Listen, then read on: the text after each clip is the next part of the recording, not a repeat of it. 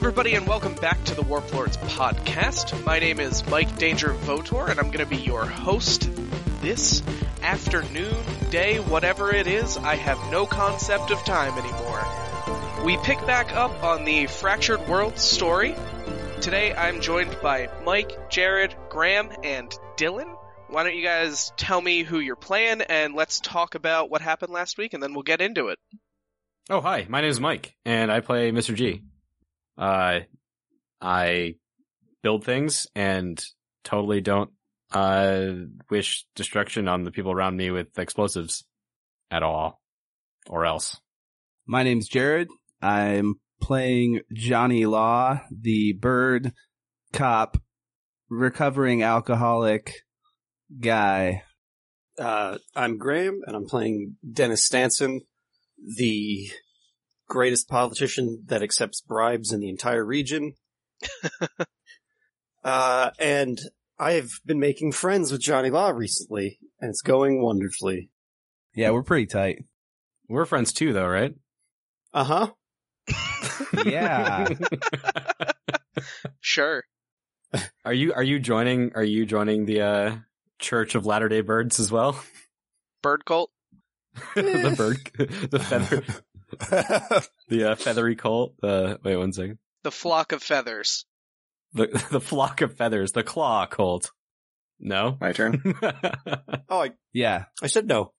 oh, I didn't hear that. Hi, I'm Dylan. I'm playing Fujiwara Seimei, and I don't have any friends because nobody likes rich people these days. Weird. I wonder why. Unclear. Well, awesome. Guys, why don't you uh, tell me what happened last week? What nonsense did we get into? We started on a boat. uh, I was just opening. I was gonna let you guys. we started on a boat, and then we left the boat. We went through customs, uh, and while uh going through customs, we had to use some quick thinking to get the the sacred beast god guys through. Yes, your demigod pals. Sella, Melody, and Muella. I mean, they went through pretty easily. Dennis worked Yeah. his magic. Dennis got to shine. What else happened, guys? Uh, Jotun planted a bug on some of us, and then uh, we chased them down an alley and brutalized them until the cops Oh, yeah. got involved. yeah, you guys had a staircase fight. Not much of a fight, but Yeah, uh, Sarah got mad at me for yelling. he was like, "You're scaring the neighbors." Like I'm role playing. oh my god!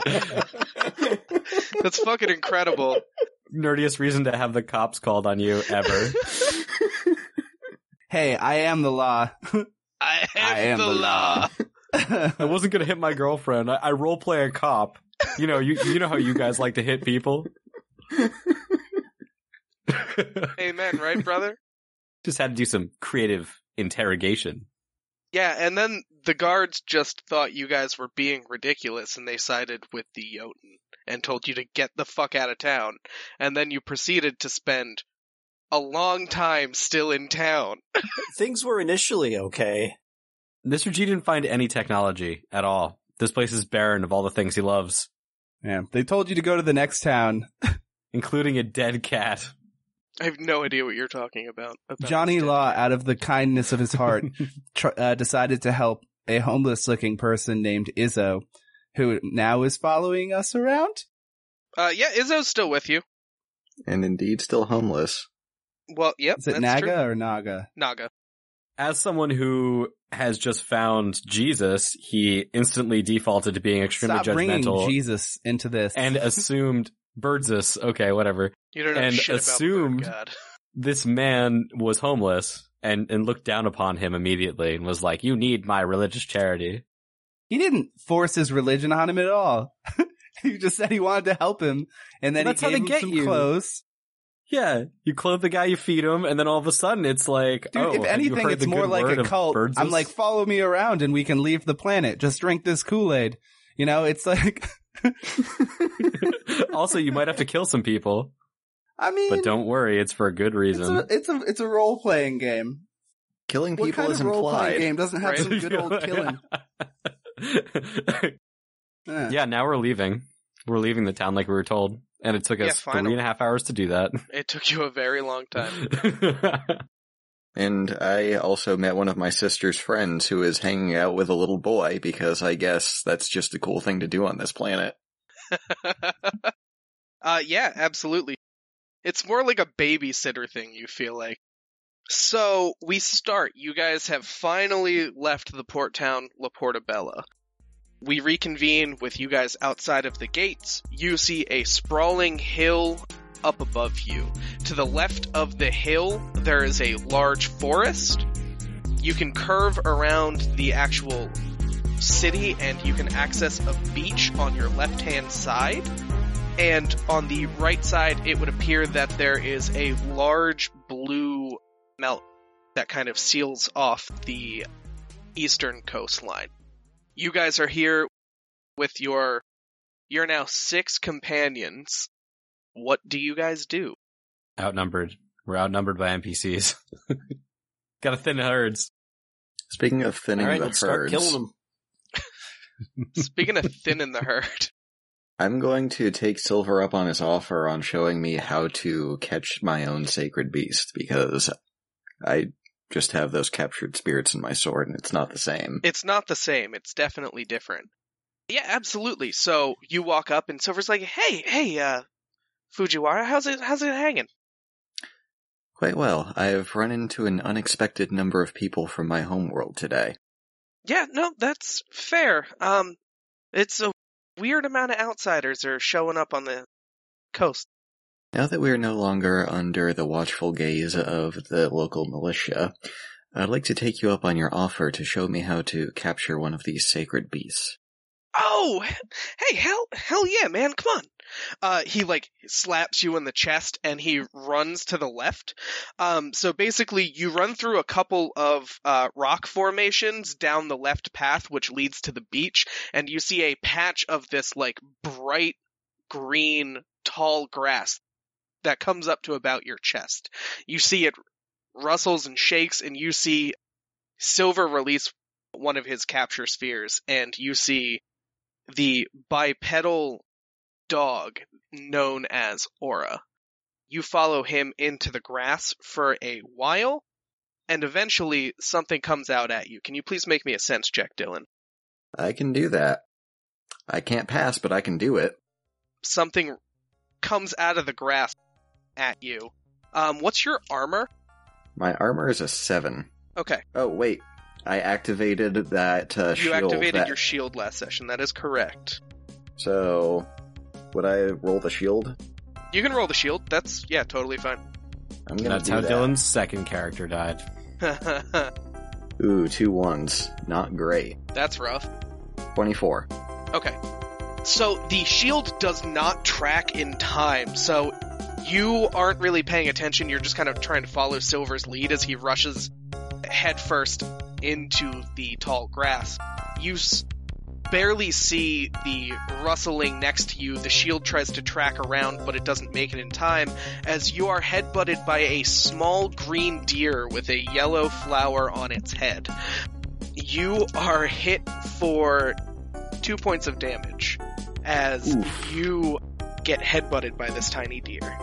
Well, there goes my DR. You are now in combat with the beast, and you see Silver standing next to you, and he goes, "All right, so what you're gonna want to do is you're you're gonna want to weaken it, and then throw the capture sphere at it, and make sure you hit it." Okay. Is, can I touch this thing? How close is it to me? It's all up in your shit. It headbutted you and dropped straight to the ground. You see it right in front of you. So I'm going to use my uh, lightning rune to try to stun this thing. Yeah, totally. That would be against its agility to hit, correct? Or would that be just against like willpower? I do believe that would be against its agility because I just got to touch it. Not great. What'd you get? Uh, 26. 26? Very close, but no cigar.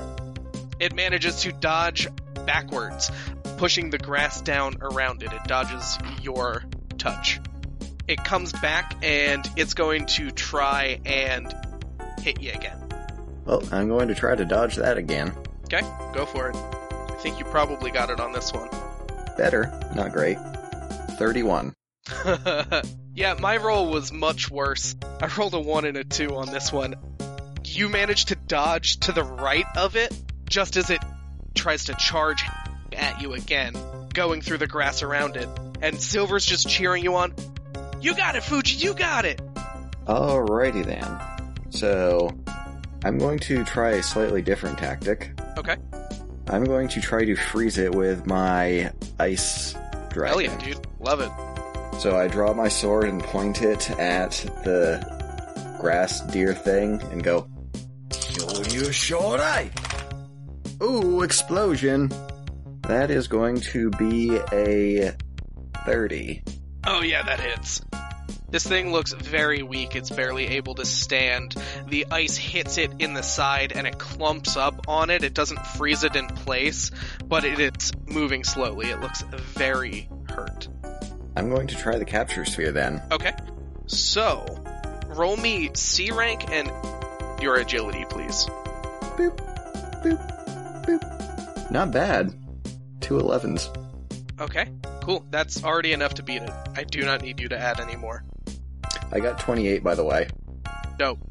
So you hit it, you see it transform into this almost swirling, mixing silver and green energy as it's sucked up into the capture sphere as it unhinges. It drops to the ground and it starts to shake there. I hold the B button. Can you make me a luck check, please? I can do that. No, six out of not six. It pops out of the capture sphere after it shakes twice.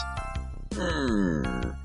Again, this thing looks at you and it's still not really moving. It's not hitting you, um, but it's not running away. It looks like it's pretty, uh, pretty injured and stuck in place. Since uh, it's having trouble moving around, I'm going to try to stun it again. Okay, 34. 34. It is not moving. Alright, and while it's stuck for the next uh, four actions, I'm going to point blank the capture sphere. Okay. I don't need you to roll.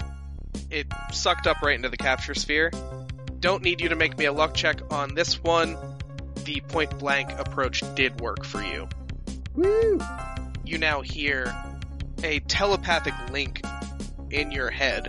You hear the cry of this small little deer, and then you hear like a robotic voice go, Beast of Seasons.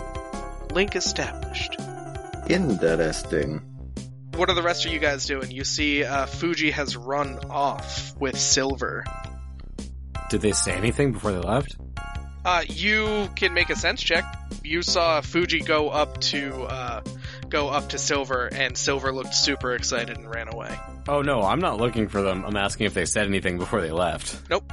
Okay, we just I would just keep going if the rest of the group continues down. I'm assuming there's like a path of some sort we're following. There are many options. You can walk up to the left and go in the woods, you can walk up the hill, you can go to the pathway to the right along the mountain, or you can go to the left where you saw Silver and Fuji run off to. So there are options. Who's leading this group to go to the next city? You guys are all just like walking as a collective group. No one seems to be leading. Yeah, carrying on straight ahead works. So what what are we doing? Carrying on straight ahead. Okay. So you guys start to begin the trek up the hill. Make me sense check, gentlemen. Uh, big fail. Big fail. Big time. Pass. Pass. G failed twice. Okay. So Johnny, can you also make me a will check, my guy? Pass. Pass. Dope. You feel compelled to rush up the hill as quick as you can. As soon as you start to kind of fly upwards, directly ahead of you, you see a whole bunch of trainers are standing there. It looks like they're getting ready to battle. Hmm. If you continue on this path, all of you would be walking into the middle of this. Like literally into the middle of the fight. It hasn't started yet, so like Okay. they're all still talking. Johnny, you can make an intelligence check though. I just want to say for the record, G is just sucked into his little data pad, his little like uh, notebook tablet thing, and he's just kind of peripherally following the group. So as long as someone in front of me is moving, I'll continue moving. If not, he will not. You said I'm compelled to move towards them? Not necessarily towards them, up the hill. Okay. And like I said, you can also roll an intelligence check since you passed. I failed that. check. Okay. Well, I'm compelled to move in that direction, so I continue to move in that direction. Okay. You and the large group of companions head up the hill.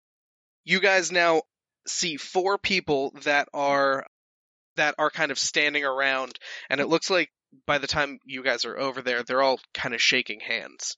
Looks like maybe a battle has already commenced and they seem to be looking for other participants for the battle. They see you and you see a human male with long blonde hair who's wearing a red bandana and he's wearing a cut off t shirt. He runs up to you he goes, Hey, you, are you guys trainers? Uh huh. Are we what? Are we, are we what? Are you trainers? You guys, you guys train sacred beasts. I see your capture spheres. I mean, I, I have a sacred beast, but I'm not. I don't. I don't necessarily train it. I, I actually. I recently added a spider legs to one of them. Is that considered training? Uh, I, uh what? How'd you do that? Uh, ingenuity, Um, stroke of genius. I can't say that's common. Most people just fight with them so they can get stronger. You know, that kinda seems a bit needless if you ask me. Fighting them, just forcing them to fight each other for no reason. Ah, I don't know. It's how they, it's how they get stronger. You do get that, right? I mean, you can do it for a reason. Back back in our planet, that was considered uh, animal abuse. Just just just fighting animals. Not here, man. Yeah. So look, do you guys want to fight or not? What's going on here? I mean, Come are on. you doing something wrong? Or are you just fighting for fun? We're doing it to train. Ah, I'm good. Yeah, what one of you trainers killed like uh, our cat friend. Uh, so I'd rather not have any more needless death. I'll do it. Hell yeah. Fuck your friends. These guys are losers. Come on over, bud. Bug's still out, right? Yeah, you have Bug out. Okay. I assume he wants to because he seems to like it. I mean, Bug does seem to like it. Yeah. Dennis, if you're gonna fight, I, I think we should probably help. You know, so you don't die too. You know, because Boots is dead. So I'd rather not see you die as well. I mean, they they could just not contribute and leave it up to the. uh I'm not going to beast. personally fight. What kind of an idiot would also fight alongside their monster physically? I mean, I have done that before, but in this situation, it seems unnecessary. There are people that do that. Those people are pretty crazy, though. I, I am not one of those people. All so right, if we no don't worries. have to do that, then I'm in. I'm gonna ask my my beast luckier. You know, we have the telepathic link, right? I mean, yeah, your beast is in the capture sphere, though. Can I still commune with it when it's in the capture sphere? I mean, yeah, you don't know if it if it'll super respond back to you, but go for it. Okay, I'm just gonna tr- try to commune telepathically to luckier.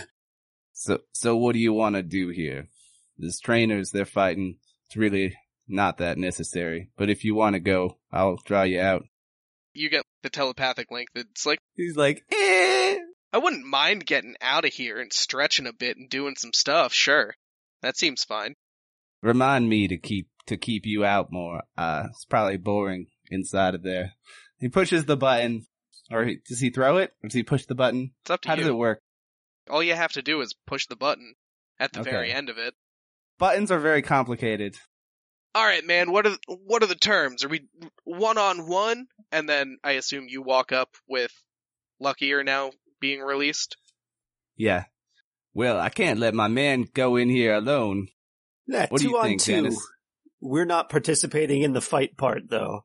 that makes three, I guess. I might as well get involved. I could Two collect some data two. on these. Just the two of us. Well, if it's gonna be three on one here, I'm gonna get my man Jeff in here. Jeff, get over here. Oh, three on one? No, no, it'd be even. Do whatever you gotta do to make that I even. got two beasts, so I could do one like I could I could fight the two of you, the the the Birdman here and and the the the the slicked hair greasy guy here. But if and if your uh, if your uh, elf friend there wants to fight, I'm gonna need to bring in another trainer. Elf friend? Who? Who's that? He points to Mr. G. Oh, me, I, I'm, I'm an elf. Friend is a strong word. Huh. So, G, you fighting? Let's let's let him know. Yeah, I could, I could use some more, some more observations, more All data. right, all right, Jeff, these get over here. Yeah. Hey, hey, Izzo, you got a problem with this? I'd really prefer if you don't fight around me. I'm not going. I'm not in this lifestyle anymore. You Ah, know well, does it bother you if we do it? Do what you will. You're paying me. Who am I to talk to my employer? All like right, that? big guy. You see, he walks away and he goes sits on a rock, gets some sun. I'm sorry, I just find that whole conversation funny in the context of a recovering alcoholic saying that to somebody. know, just you don't don't do it around me. just don't do it around me. So you see this guy's friend Jeff, as you heard, come up, and Jeff appears to be a Dullahan, and he is wearing light robes, and he has a bunch of books around his waist. They release uh, three beasts. You see a giant orange and tan crab with a huge claw. You see a tree. It almost kind of reminds you guys of a dryad, but it looks a little bit different. So it has a huge long nose. It's got a brown body. It looks like it's standing on sandals. It has these like two bulbs coming off of its white leafy head. And it has these like long green leaf like hands coming off of these bulbs.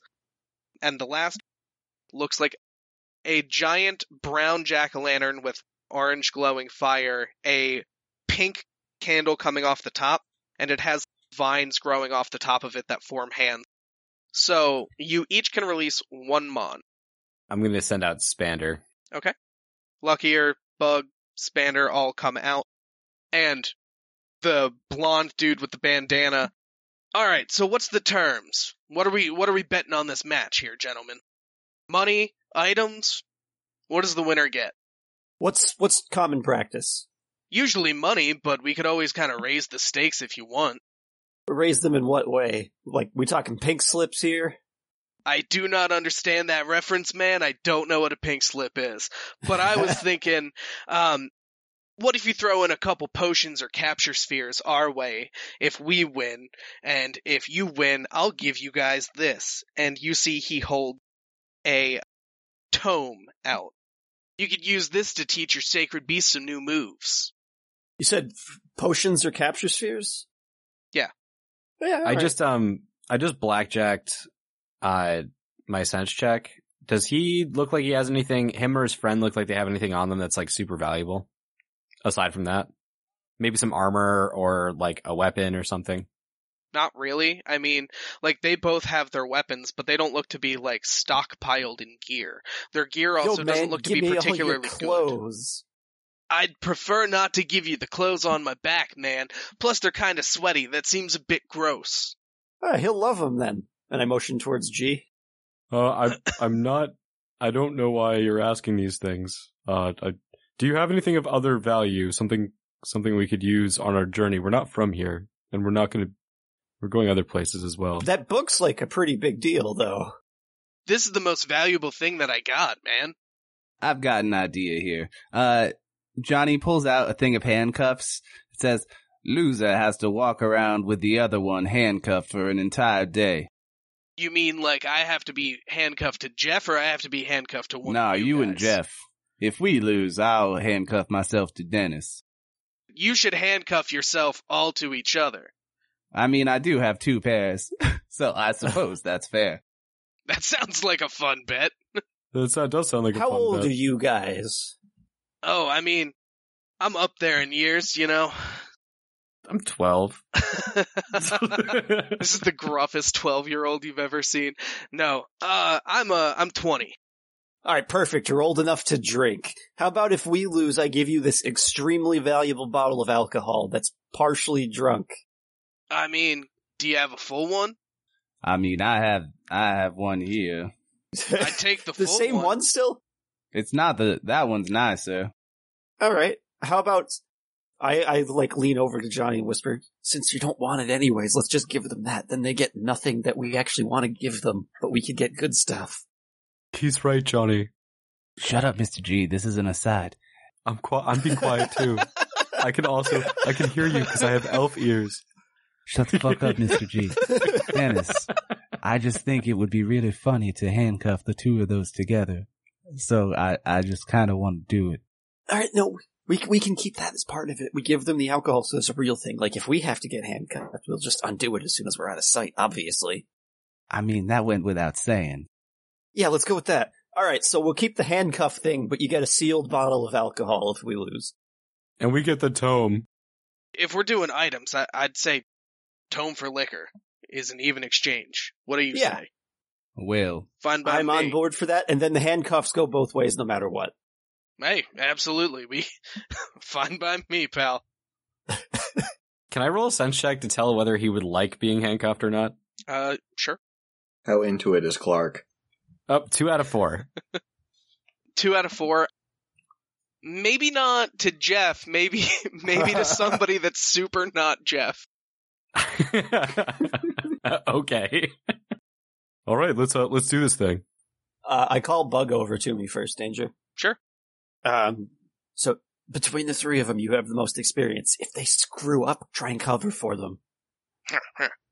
Bug like nods and starts sharpening the scythe like blades it has for arms. The bloodlust is building for Bug as you get him pumped up. Gentlemen, if I may offer a bit of advice, Selleck comes on over and, and looks at you quickly. Yeah, what's up?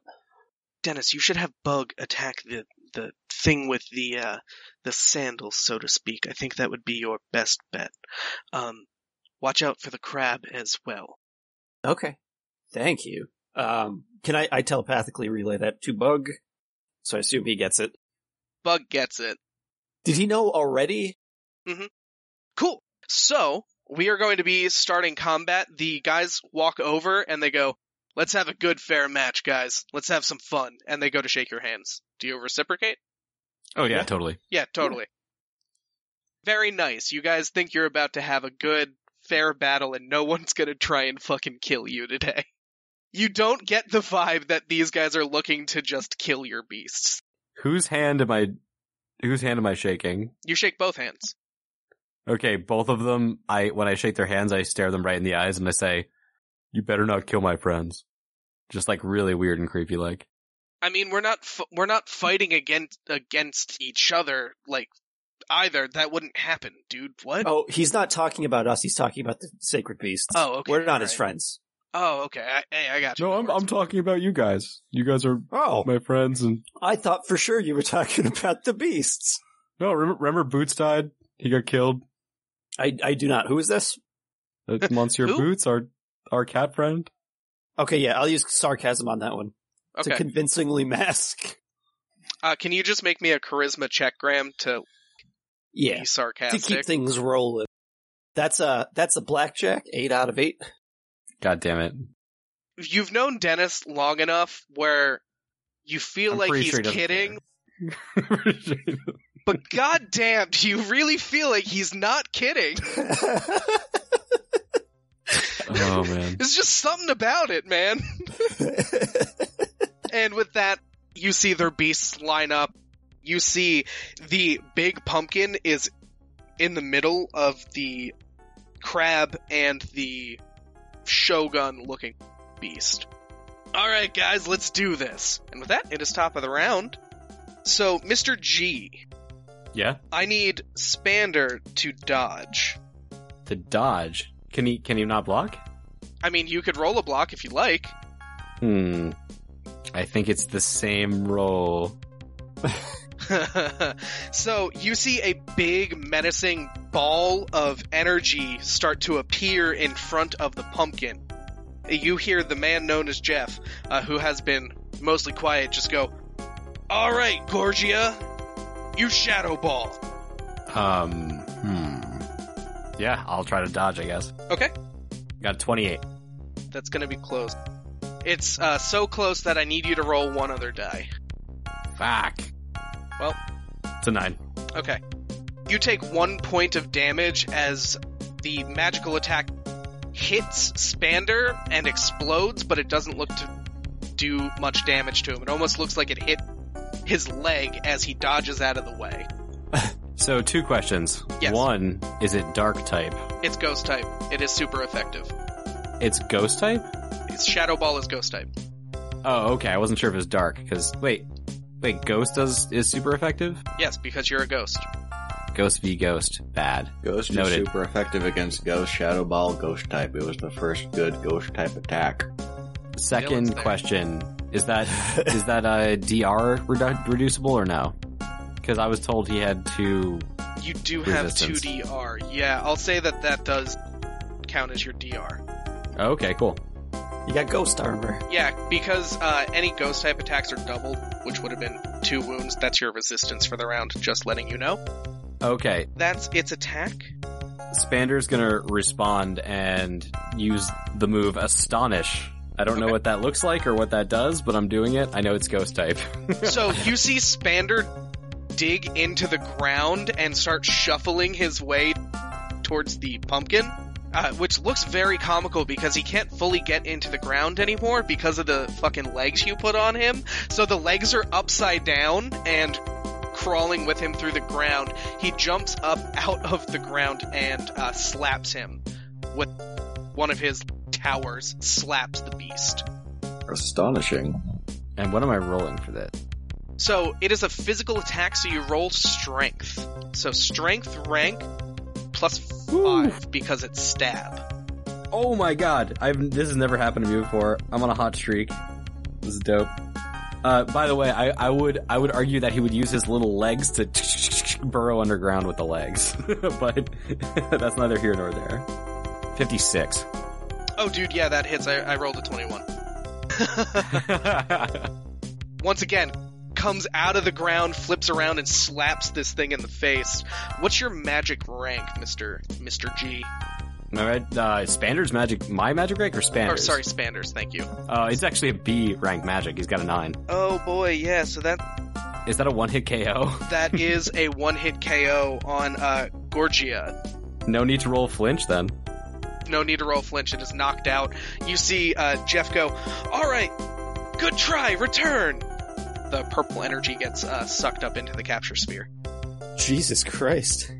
When that happens, G is watching and his eyes go wide and he goes, he kind of mutters under his breath, Spander, you're more beautiful than I imagined. Go, Spander! Johnny whispers into Dennis's ear, I swear this guy gets weirder every day.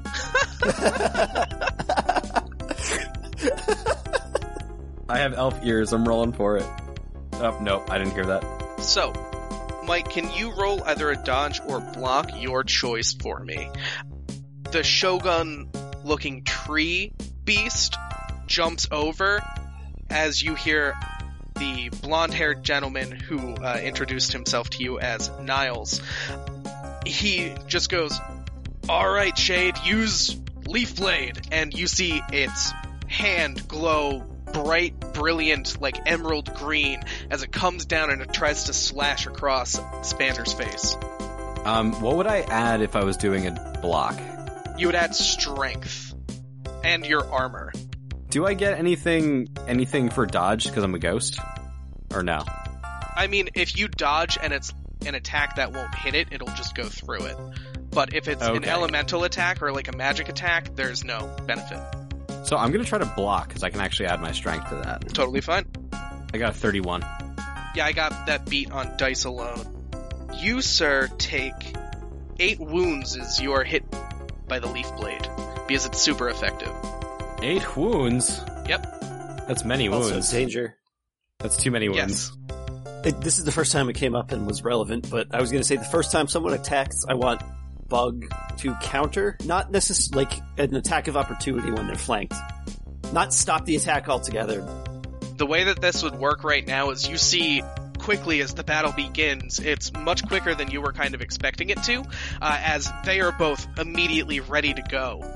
Yeah. At the moment, you see that Mr. G's newest beast, Spander, Yep. is currently engaged with one of the beasts. So you think if you had Bug move around it, that he would gain a flanking bonus. Spander would also gain a flanking bonus. You can make me an agility check to try and do that stealthily and quickly. Yes. You said agility, right? Yes. Okay. Uh, blackjack, four to four. Okay. So is is your sandcastle dude down or no? He's not down, but he's looking he's looking pretty beat up. If hi if another one of his stats go to a one, Mike, that's how he gets knocked out. So if he gets hit again, you think he's probably going to get knocked out. Yeah, totally. Multiple physical stats at one means done. Yeah, two. You just Okay. need two of your three, and that's how you're knocked out. Okay. This thing is not currently looking in your direction. Bug flies around, dust flying up underneath his wings, and he flanks around uh, the opposite side of Spander and the beast known as Shade.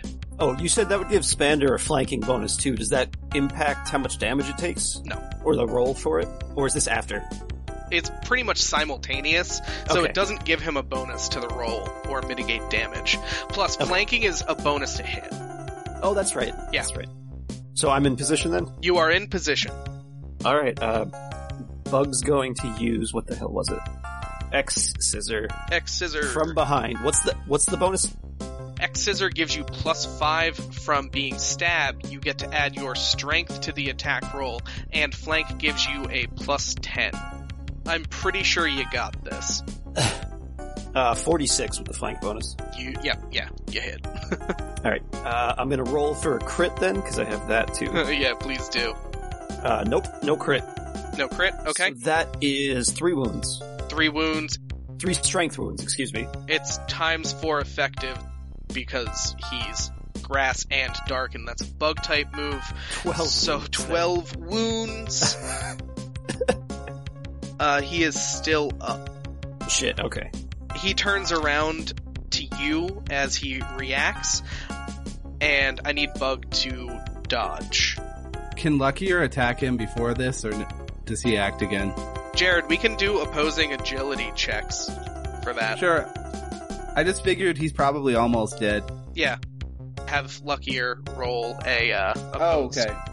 Is this resolved before the thing, the attack? This is going to be resolved before your attack. I was trying to help you avoid getting hit. I passed as well. Oh, Okay, so yeah, we'll roll roll opposed here. Just straight agility die.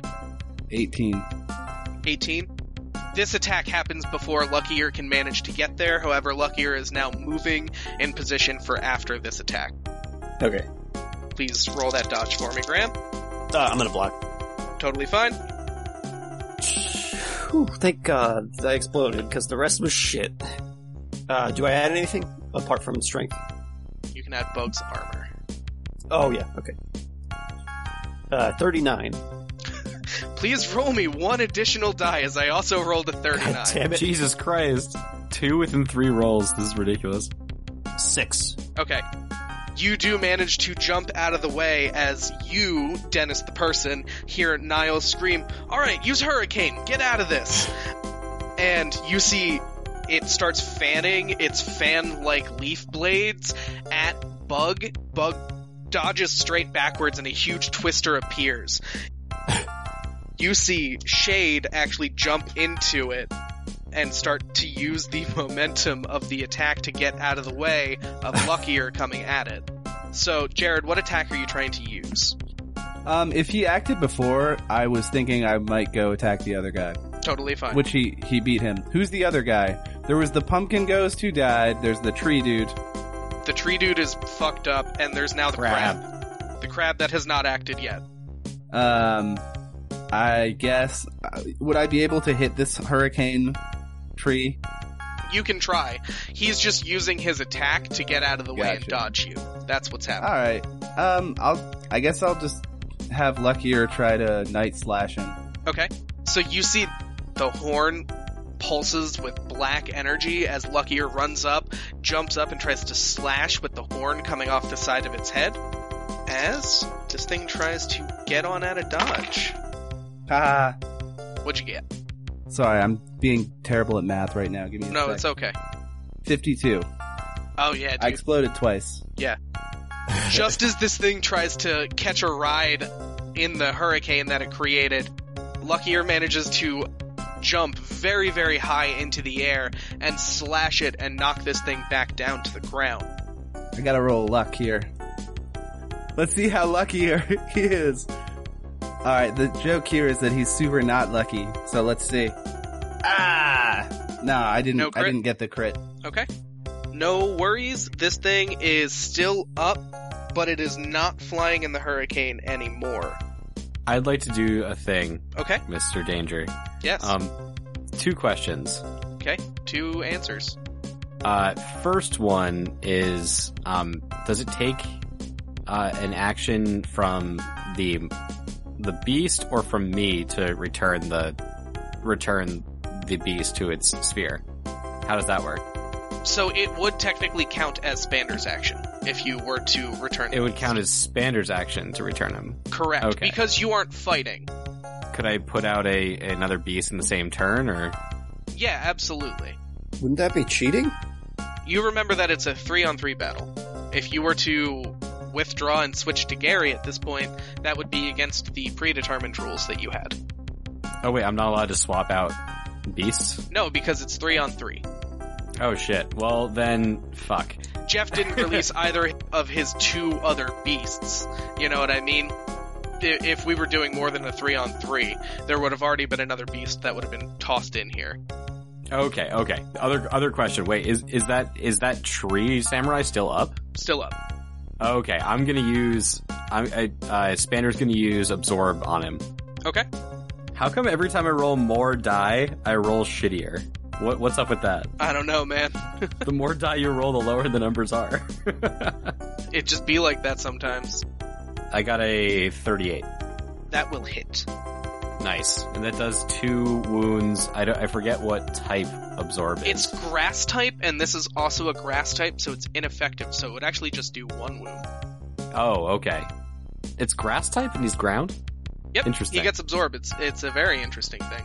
Uh, you actually recover the one wound that you sap him for. So uh, you kind of shout out to Spander uh, to have him use absorb, and this like somewhat translucent green ethereal bulb comes out of his mouth and it hits this thing as it gets knocked to the ground and kind of bounces off and you see it sap a little bit of its strength Okay, cool. He's still up. He is still up, and with Jesus. that, I'm going to need a Spander to try and block or dodge against the crab. You once again hear Niles, who's the only trainer left in this fight, shout out, Alright, Pincer, use Metal Claw! And you see that big ass orange pincer from the crab turns steely silver and it comes down and tries to swipe at Spander. Ooh, he's gonna try to dodge because his block is not great right now. Ooh, okay, shitty die, but also good at die with explosion. Thirty-four.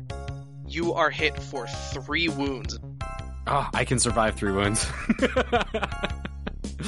Just barely. Fuck. Oh, Actually, no, I'm sorry. I'm sorry. I messed that up. I forgot about his ability, which is Sheer Force, which deals an extra wound per status effect that it ignores. Uh, it's actually four. I do apologize. That's my bad. He's still alive, but just barely. Just barely. even even more barely. Wait, wait. You said you said when a stat goes down to one, then they pass out, right? Two stats have to go down to a one before they pass out. Never mind. Spander is very much not. Um, uh, Spander is out. He is passed out. Mr. G presses the button and returns them and says, uh, "All right, guys. I guess it's uh, up to you now." So it is now two on two. Um, how far away is the is the tree guy? The tree guy is within within the range of Luckier. Um, so I know this is kind of weird asking you, but I don't have any of the wound amounts written down on my sheet. Yeah, so Night Slash is a physical attack that would deal uh, that would deal strength rank wounds. With the crit chance, which is the same as what bite would be without the crit chance. No, that's correct. So, uh, Luckier is gonna try to get the tree guy one more time. Okay. He's gonna try and dodge out of the way. So his horn, his horn gl- glows with, you know, dark energy. Energy of darkness. Too edgy for you.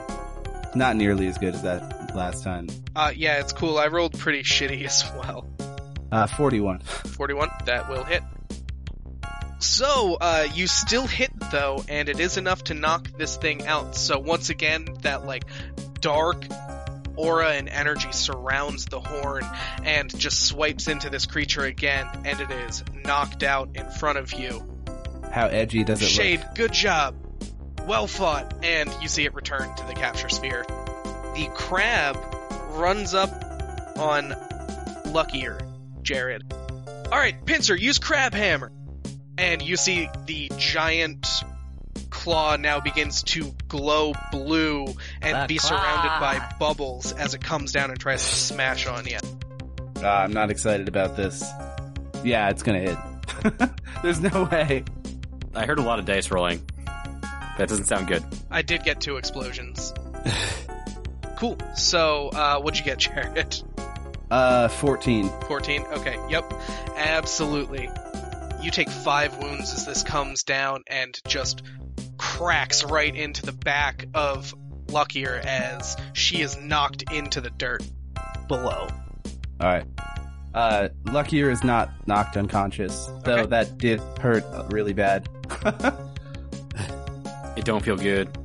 How are you guys doing on actions? I'm just curious. Uh, I've been out for a while. I'm out of actions now. Out of actions? Okay. So the crab comes down and attacks Luckier again.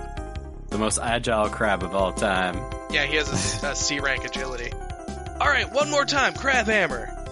Alright. I rolled a 13, so you probably can stop rolling after like two deaths. Uh, you take another five as it comes yeah, down. he's unconscious. Actually, do they die? You you can take wounds to other stats, like you can take it to all your physical stats. You get knocked out and and they stop at one. Okay. Can you die though? You can die. Yeah, like let's say it went through your strength, vitality, and agility, then yeah. Yeah, it didn't. Um, unless, can you sub more than one time? Yeah. Oh, okay. Sub equal to vitality rank. Yep. Uh, he's not dead then. Is he unconscious? No. Haha. Because you can sub more than once. So, with that, it is top of the round.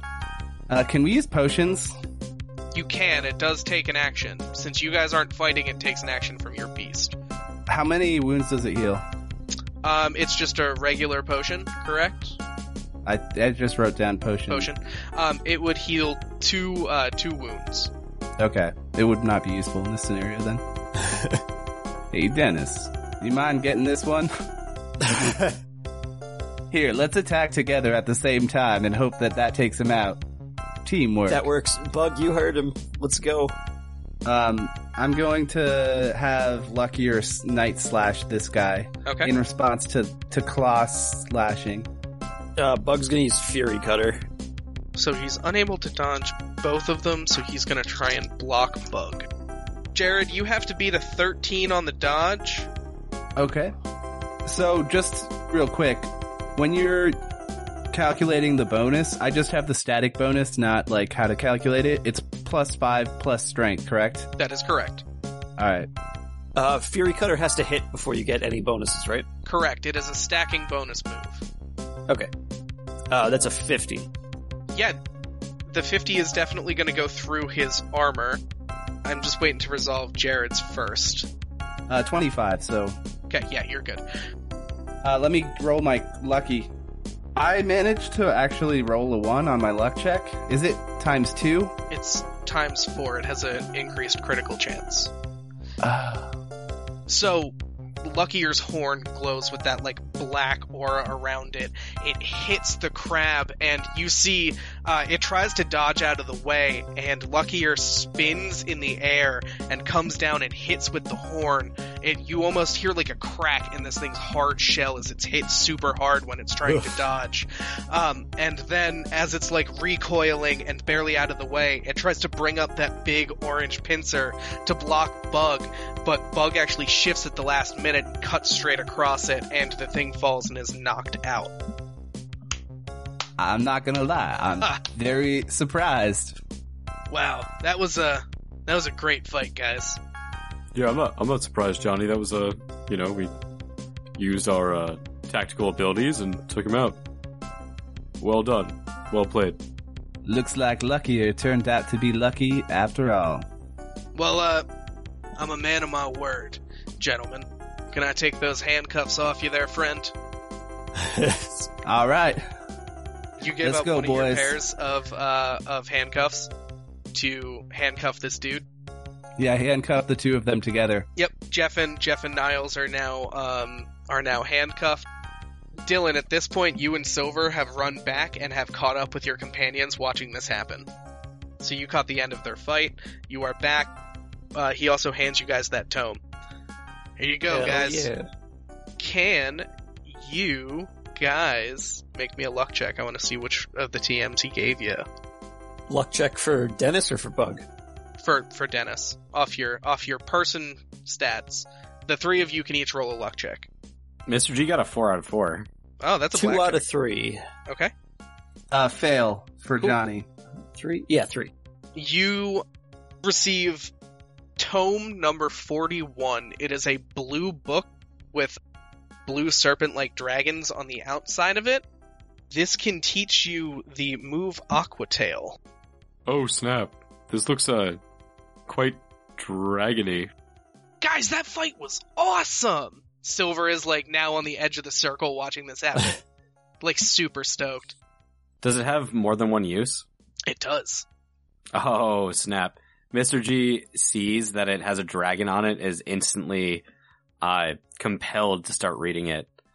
Hey guys, you mind if I uh start poring over this? I could see uh how this could benefit our uh Isn't our it like here. literally in Johnny's hands? Yeah, he's like asking. Oh, I Johnny never answered. So I'm guessing that would be uh Luckier and uh Gary that would be able to use that. I don't think that Luckier can learn Aquatail. I'll just go over it and see uh how it could benefit our um our beasts. normally when you want something, you can ask for it. anyway, uh, I'm gonna hold on to this for now. I asked, are are, are you saying no or? Oh, I, ju- I forget where you asked. I just uh, remember you trying to grab this out of my hands. Dude, I literally you asked asked nicely. I would have just given it to you. If your beasts are injured, set them outside their spheres. You know, what, fuck it. Good old Take it. Bug didn't There get you hit go. again. I don't know that he's been hit ever yet. Maybe once. He's he's a fast boy. Yeah. All right, Mr. G starts looking through it and he releases Spander, um, who's in really tough shape. And he does give him one potion as he releases him. And then when he comes to, does, does that, would that work? What? What would would what work? If I released a KO'd Sacred Beast and gave it a potion, would it, would it come to or? Yeah, it comes to, but it's still super weak. Speaking of, I also release my beast. I released the beast. What did you nickname your beast, by the way? I haven't decided on that yet. I was considering naming it just the Japanese name for the same. hmm What does it look like? I'm going to try to avoid n- more names that nobody in the party but me can pronounce. it's probably for the best for for us. So you guys see, uh, Fuji is now with you. You guys are all kind of talking, healing up, um, and you know, enjoying this exhilarating win. Niles and Jeff are getting used to the handcuffed life. and you see Fuji releases his capture sphere and a small green deer. Uh, the top half of it almost looks like a, a green meadow, and the bottom half uh, is like an earthy tan color. It has yellow uh, circular spots on the side and a yellow flower uh, on its head. Very cute little grass deer. Um, Johnny is gonna walk up to Niles and Jeff. Um, hey, so the deal was 24 hours and then you can take him off. I'm gonna give you the key. Who looks more trustworthy to me? Make me uh, two insight checks, please. Is Intelligence. that intelligence? Okay. Intelligence, trying to see who the smarter of these two gentlemen is, or trustworthy rather. Um, I passed one and I failed the other. Niles, the guy that challenged you, seems like a bit of a hothead and a bit of a, a gambler if you've ever seen one. So you think that the more responsible of the two is probably Jeff. All right, Jeff. We haven't talked at all, but here's the key. 24 hours, then you can take it off. Uh, th- Man of my thanks, word. man.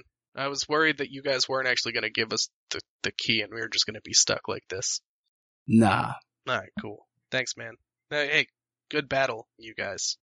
Thumbs up. You too. That was a good fight.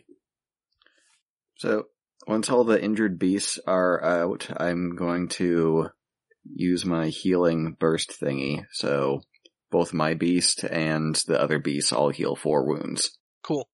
You see the guys brought out their beasts and were doing the same, and this kind of helped resurrect and revive their beasts as well. Am I going to be a dick and not heal their beasts? It's a burst. They're in the they're in the area, man. It's allies. Do I think they're allies? I mean, these guys don't seem like enemies anymore. Okay, I won't be a dick and I will heal their stuff too. yeah, and you guys see that there are now more trainers that are fighting pretty close to you. There are jagged rocks now in the path, so you guys have to move through some pretty tight ground up this hill through these rock formations. Or you can start heading down the hill and it looks like there's a break in the woods and you can start walking in the woods. What do you guys do? Uh, which direction is the next town in? The woods down the hill? You think that it's up the hill and around that pathway. What do you think, guys? Move on to the next town? I mean, we were headed there before this. Makes the most sense. Alright, back up the hill then. Oh, hey, nice beast, by the way. Fujiwara. Thank you. He gave me quite the trouble, but that just goes to show he's going to be a valuable companion. Hey, Izzo, we're out of here. Izzo wakes up from his sunlit nap on those rocks, trying to not pay attention to you guys doing the beast fights, and he follows behind the party. So, you guys continue up the pathway, and you make your way through the tough ground. Uh, you don't really see any more trainers that are obscuring your pathway, as the other two trainers that were close are fighting other people at this point.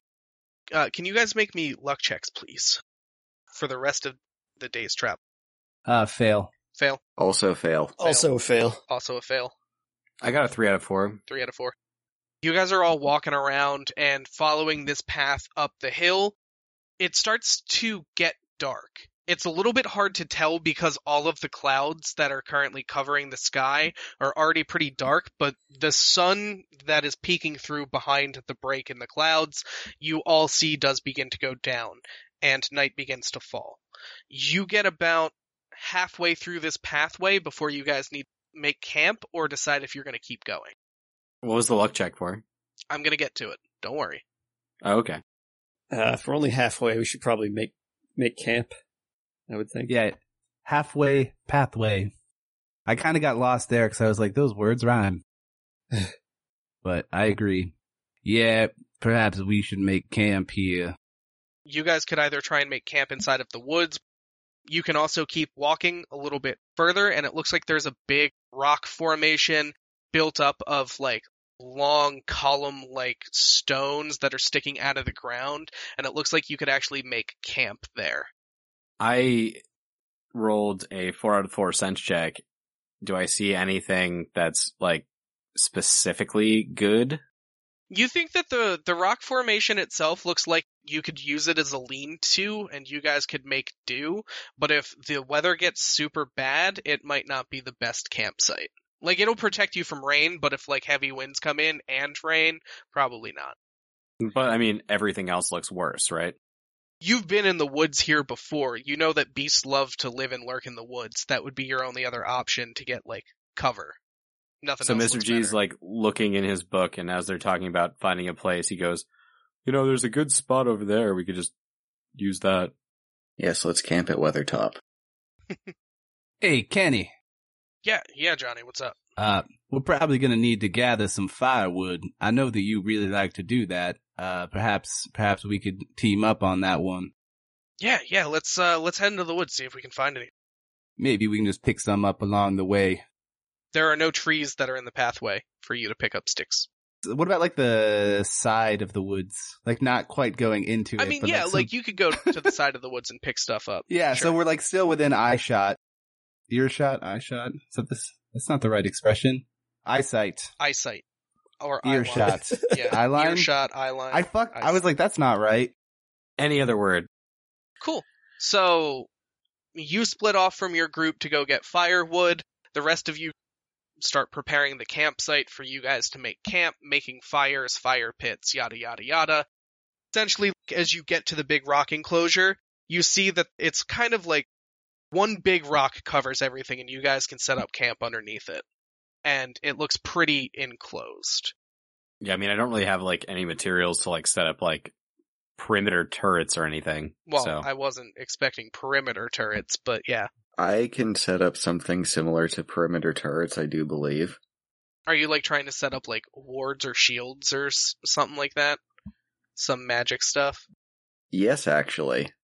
One of the uses for the runes that I have is uh, single use runes that I can put onto an object with RuneScribe. So I would like to, once everybody is like in the camp, draw runes in the ground around the camp in a perimeter so that if somebody steps on them, they will go off. Okay. does Mr. G see him doing this before Johnny and Kenny get back? Yes. Yes, you do. Uh, hey Fuji, you might want to hold off on setting anything dangerous up. Wait for, you know, Kenny and Johnny to get back. I'll wait until after they get back, but these are non-lethal, don't worry. What what is it? What what would it do? A mix of blowing whatever steps on these back into the woods or temporarily paralyzing them. Hmm, sounds handy. Um, so as you guys are in the process of setting up camp, Mike, I'm gonna resolve that luck check. Can you go ahead and roll me uh, 2d12, please? I will, but I do want to say that as everyone else is helping to set up camp, I, I was going to ask you, would I have already absorbed the knowledge from this book in our little walk there? Because my like nose was buried in it on the way up. I'll say that you would be able to uh, to teach the move to Gary by the time that you get up there. Yes. Yeah, so as soon as we get to the camp, I would uh release Gary and then be like, "Hey Gary, we got we got some stuff to do. Think you'll like it." Does he fit? I mean, not underneath the rock, but there's a big open area. So I would teach I would teach that move to Gary before this thing happens. Yep. So uh, Gary learns Aquatail. Yeah. Do you want the numbers or do you want the total? Uh, total. Uh 12. 12. Okay. As you and Gary are chilling there and you get up to camp, and you guys are starting to set all this up, a wave of these green and purpley bats come out from underneath the rocks. Looks like they were sleeping under there.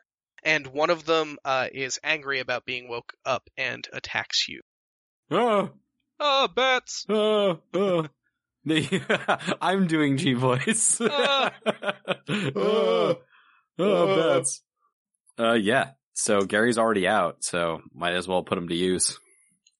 Go for it. What is this thing? What does it look like? Again, it is a bat that just has a mouth, it has a blue body, and it has purple wings. It's like a greenish blue.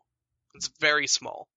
Well, it's it's big for a bat, but it's small for most of the other stuff you've seen here that that's flying. So Gary is going to try to um actually I'm going to use my new move on it. Cool. And then G would also ready his rifle and fire at the bat. Tell me what you got when you got it. so that's uh 27. 27 will hit. Um, what's your strength again? It's a six.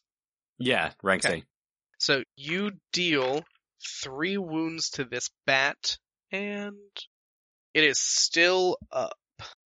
And then G would follow up at the same time with a laser shot from his rifle. Okay. So that is a 26.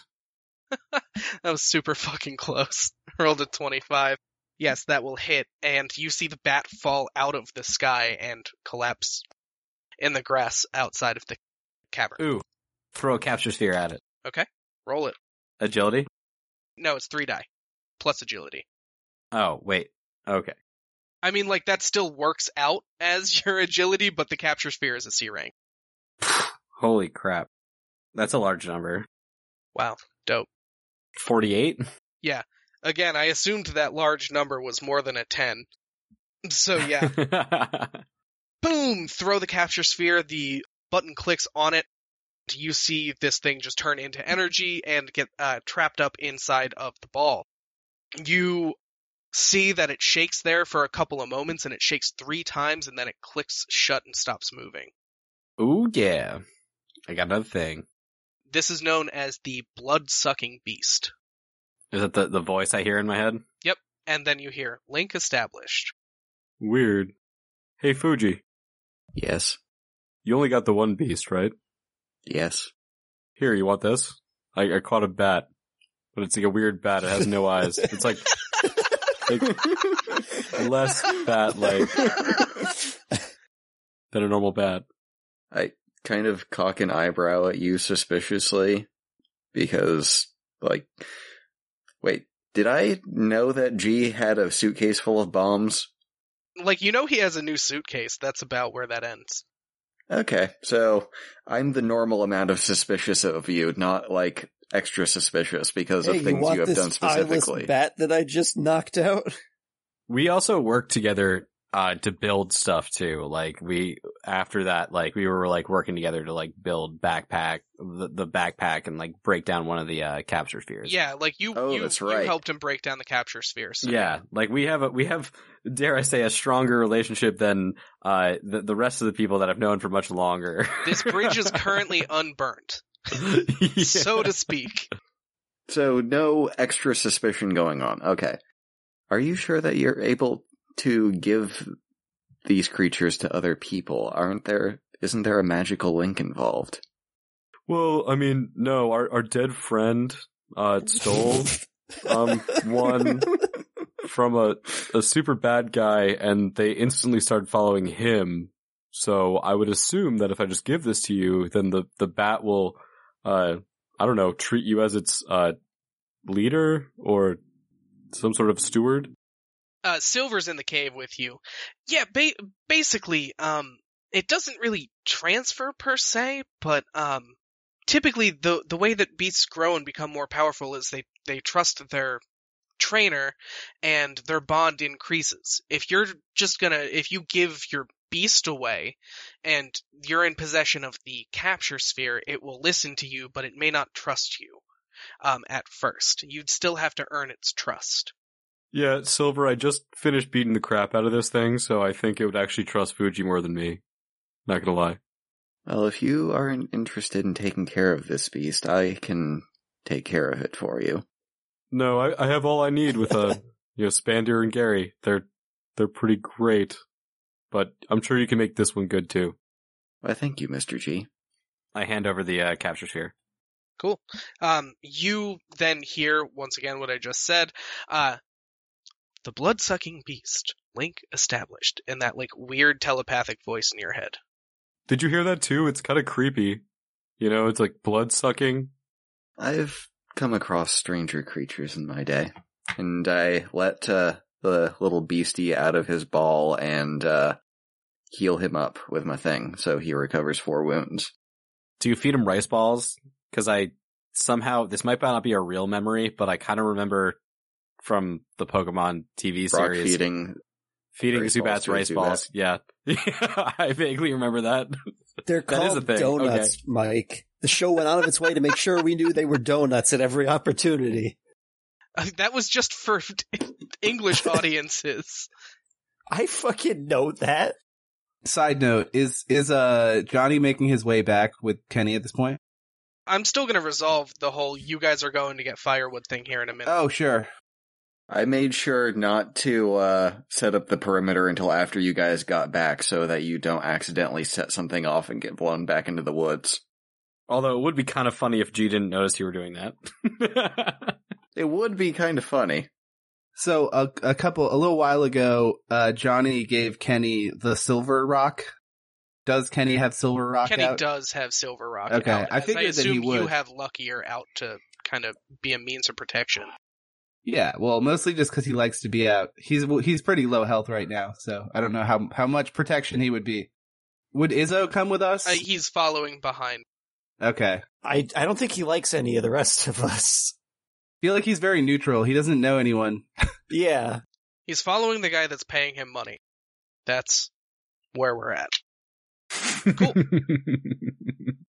Basically, you guys walk around and you break some branches off the trees, you start collecting some of the brush, some of the sticks, and you do manage to get a good amount in a pretty short amount of time. Can you make me a luck check, though, as you guys are making some noise? Fail. Fail? Okay. Yeah. As you are breaking sticks off of one of the trees, a sacred beast comes out uh, out of the tree down at you, and it bounces off of your head. Uh, make me a sense check to see if you see this before it happens. Uh, that's gonna be a pass. Is it a blackjack though? Hold on, hold on, hold on. Yes, it is a black. It is a blackjack. Okay. So I can dodge or block, is what you were saying? Correct. Well, I don't have a shield, so I would say blocking is probably smarter. You mean dodging is smart? Dodging? Yes, that's what I meant to say. uh, thirty-four.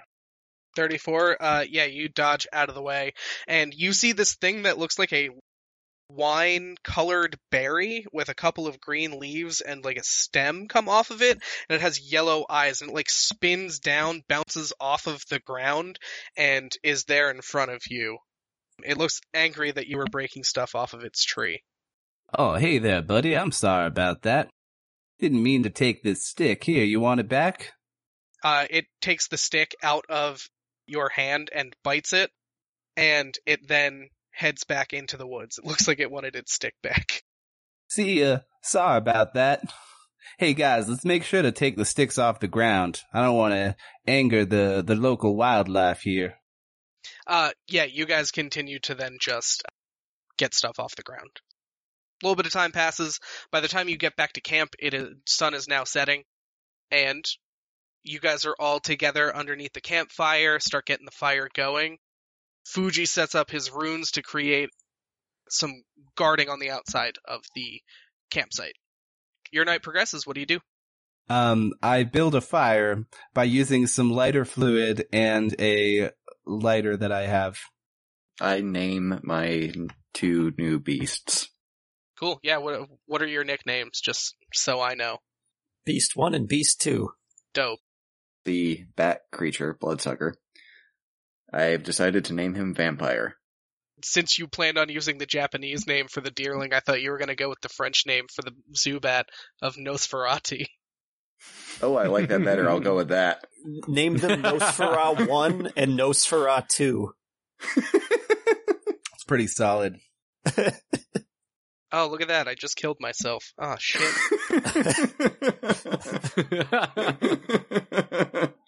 Your speech is surprisingly eloquent post mortem, actually. Oh, thank you. I'm I'm surprised that I haven't sucked all of the energy out of my computer in my ghost-like form. Did you call it vampire or did you call it Nosferatu? I'm going to keep Nosferatu because I just like that better. I mean, that's fair. Uh, yeah, cool. So we have Nosferatu, and uh, what are you using for the deerling? For the deerling, I'm going with uh, Furfur, which is a flying deer monster from the Ars Goetia. A list of all the demons that King Solomon can summon. Dope. Dig it. Fur fur. Fur fur. Fur fur. For sure. Fur fur. What do you do? From what do you do this fur. evening? Go to bed. So, um, you guys just get the camp going. It is secured. Mr. G goes to bed. The rest of you guys are all hanging out. To clarify, he's meditating in the corner for three hours. Mr. G is off in the corner chanting to himself lowly under his breath as he meditates. Mr. G is so good at endearing himself to his peers. I'll be over in this corner for three hours. Don't interrupt me. He said he said nothing of the sort. He can be interrupted. Try not to interrupt me. He said nothing of the sort. He just kind of wandered off. Just try not to eat Wow, near that's me or better. breathe or way talk to me or talk near me. Uh, Johnny finds a comfortable looking spot to lay down, uh, and for him and Luckier to lay down, and he just starts looking through some of his uh various items in his backpack. Actually, it's a satchel, isn't it?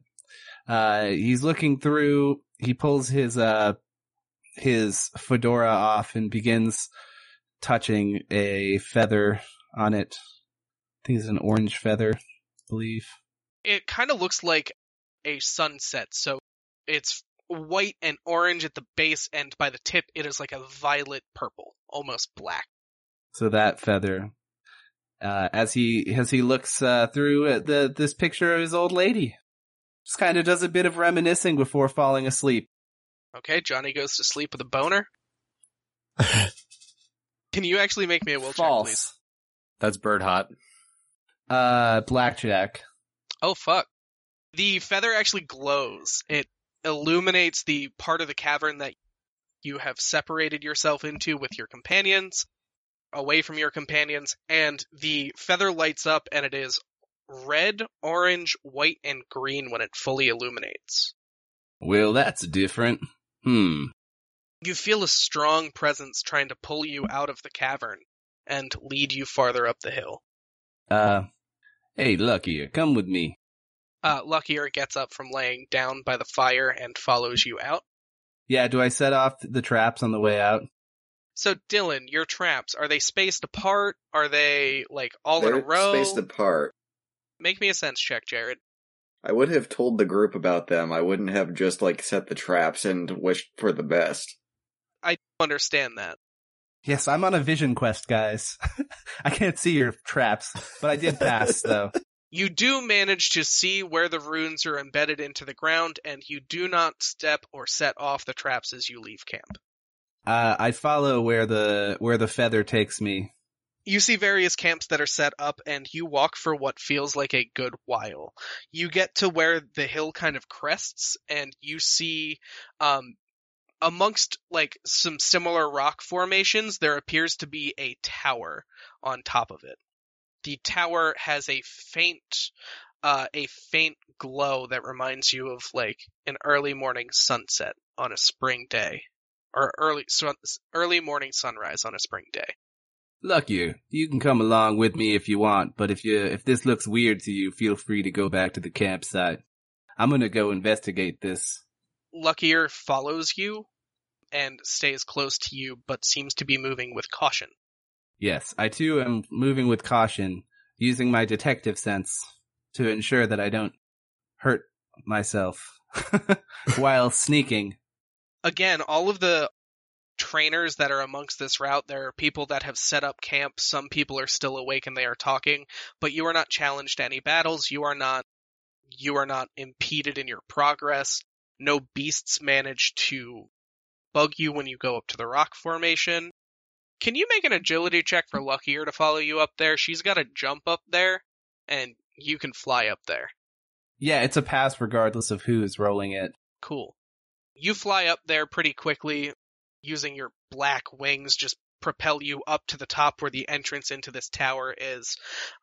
He's a he's a bald eagle. Wouldn't they be brown wings? Uh, Tengu specifically have black wings. That's the only Oh, okay. difference. Yep. Well, never mind. Black wings. You and Luckier walk into this tower and you feel an immense power in here as the doorway is glowing and you walk in. Can I get earmuffs for Johnny? It's my vision quest time, guys. Well, this should be interesting. yeah. You're like, finally, you engaged with your feather. Well, I've been hinting at it. You walk in through the light. Luckier reluctantly uh, follows you to make sure that you are protected. Because, you know, you have a budding strong bond. You head on in through the light and you feel warm. Like you, you walk through this light and you have flashes to the day where you saw this great bird fly over uh, and circle your compound as a child and the feather drops down to you, and you see the beast again um, in an ethereal form appear in front of you. You just see the head close up. You feel as though that this is the god that helped create the Law clan and helped create all Tengus. The creature in front of you, you know as Hinotori. I'm gonna write that down because I absolutely will forget it. So give me one second. The room is glowing with the colors of this beast itself. And I'm like face to face with Hinatori. Correct. Red body with like a white belly, golden beak with a golden plumage of feathers that end in that violet tip. There are red, white, and green feathers. Its tail feathers are all those like golden feathers that you got as a child. It illuminates the room. Its presence fills this room. It is not physically here. It is a visage. You can absolutely tell this. And you see it, and it just goes, Johnny, my child, you have finally come. Do I know that this thing is called Hinatori? You have heard stories about your bird god that your family prays to in the past. There was a shrine built to this god in your childhood home. The sword that your brother inherited from your father, your family's um, your family's sacred sword, the violet quill, is also based off of the tail feathers of this beast. Yes, I have finally come. Uh, is that you, Hinatori? It is my child. He like puts his hand up to his, the feather in his hat. It glows incredibly bright to the point where it actually almost turns silver as you bring it up to the face of Hinotori. It's almost too bright for you to look at it. Too bright. It's too bright. You then see Lucky is like bowing down to this uh, beast, respecting its power. I also bow down to Hinatori. It seems my family owes you a great debt, Hinatori. Indeed, before I was imprisoned, I took your flock and I hid them somewhere in the universe they couldn't be threatened or attacked. And I had hoped that my power was enough to keep you all safe, to guide you. It seems as though I was mistaken, but it's good that you've come here, Johnny. You've come here for a reason. I'm here to help show you the, the path, the path of the ancestor.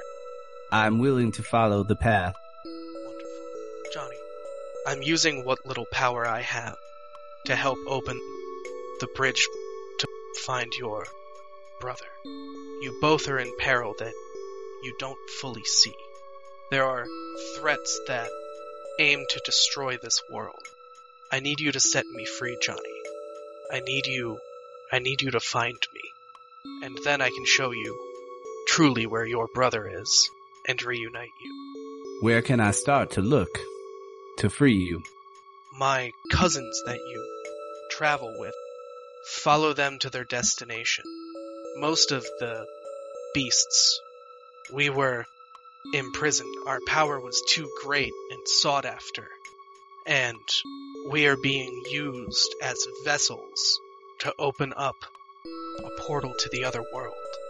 Another world that contains something dark and malevolent. I'm sure that you can see that the skies themselves are changing. The aura in the air changes and becomes more sinister as every day passes. I am to the north. I can be released in the north. And I can help you attain the light that will blow these shadows back. Travel north, my child. Is is this in line with the direction that we're already headed heading? Yeah, unfortunately, there's no real way on if you're completely lined up if you just got to keep like walking a straight line Okay. type deal. But you guys are currently heading north. The city that you have to go to to meet your contact is directly north, but pathways will split off. I feel like the demigods told us that we had to go north anyway. they can try and track their way back. They did mention going north. All right. This does line up with information you have. Thank you, Hinatori. I will do so. I will help free you, and then we can find my brother Marshall. Wonderful. I look forward to see. And with that, the vision of Hinatori fades in front of you. Unfortunately, it was as much power as they could kind of convey just to talk with you, and the vision fades in front of you. You are left alone in this cavern that is completely empty, and you, sir, see a feather in front of you that is a different feather. Oh, nice. More feathers. It's from a different beast. Birds of another feather. It is a bright white silvery feather. When I look at it, do, can I identify any? Does it does it have some kind of power or presence to it? It holds a similar presence and feel as your feather does, but you do know that it's not from Hinotori. It seems to be from a different bird-like beast. Mm-hmm. All right. How you doing there, Luckier? You hanging in all right? She nods at you and just looks at you with reassurance. Definitely seems as though, you know, you're messing with very important sacred beasts and they seem to know you. This kind of helps your, your bond and your standing with Luckier. Hey, Luckier, you want me to fly us back? Might be a little easier. I know you're probably tired. She kind of nods, and you kind of like pick her up, like you know when you pick up a dog by like like their their ribs and like their paws are just kind of like straight out.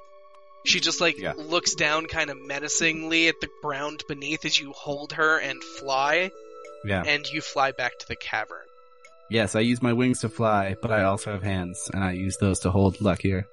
You're queen of the world. You head on back, and that's what you see. Dylan, what do you do with your night? Well, after I name my sacred beasts and get the trap set up, I just spend the night communing with the beasts and also the two spirits in my sword. Cool. Start to get to know your beasts and your sword beasts. Uh, have a pretty easy night. At one point, you're kind of hanging out, just like bonding with everything and communing with everything, and you notice that Johnny leaves camp and comes back hours later, like you are asleep when he returns. Uh, Graham. Yeah. What do you do with your night? I'd imagine just like shoot the shit with Silver, probably Johnny for the time that he's around, uh, mostly about the fight. hmm S- yeah, like Silver's hanging out there. He goes, "Yeah, no, Bugs, Bugs looking great. It's getting super fast.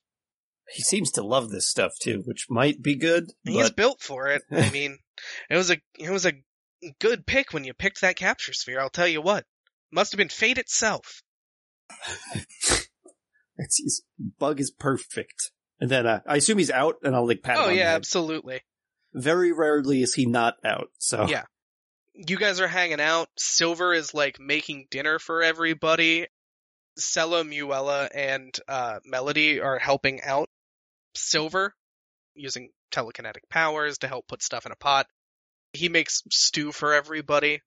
Pretty basic stew. It's hearty, it's warm, it helps fill the small cavern you guys have essentially outfitted for your campsite for the night with like warm, homey smells. You proceed to shoot the shit with Silver and the beasts all night, and as your night's kind of wearing down, uh, you're starting to get tired after hanging out. You see Johnny leave, doesn't set off the traps, and you pass out by the time that he returns. Hey, Danger. Yeah. How long was Johnny gone for? Hours. Uh, you were done meditating when Johnny comes back. I was gonna say, yeah, so I would basically as soon as everyone's asleep and I have my like three hours of meditation, I'd start tinkering with things again. Okay. I would like to try to build myself some armor out of the metal I have. Okay. Yeah, go ahead and roll me an intelligence check. Exactly what are you trying to do armor wise? Breastplate, wrist guards, bracers, what?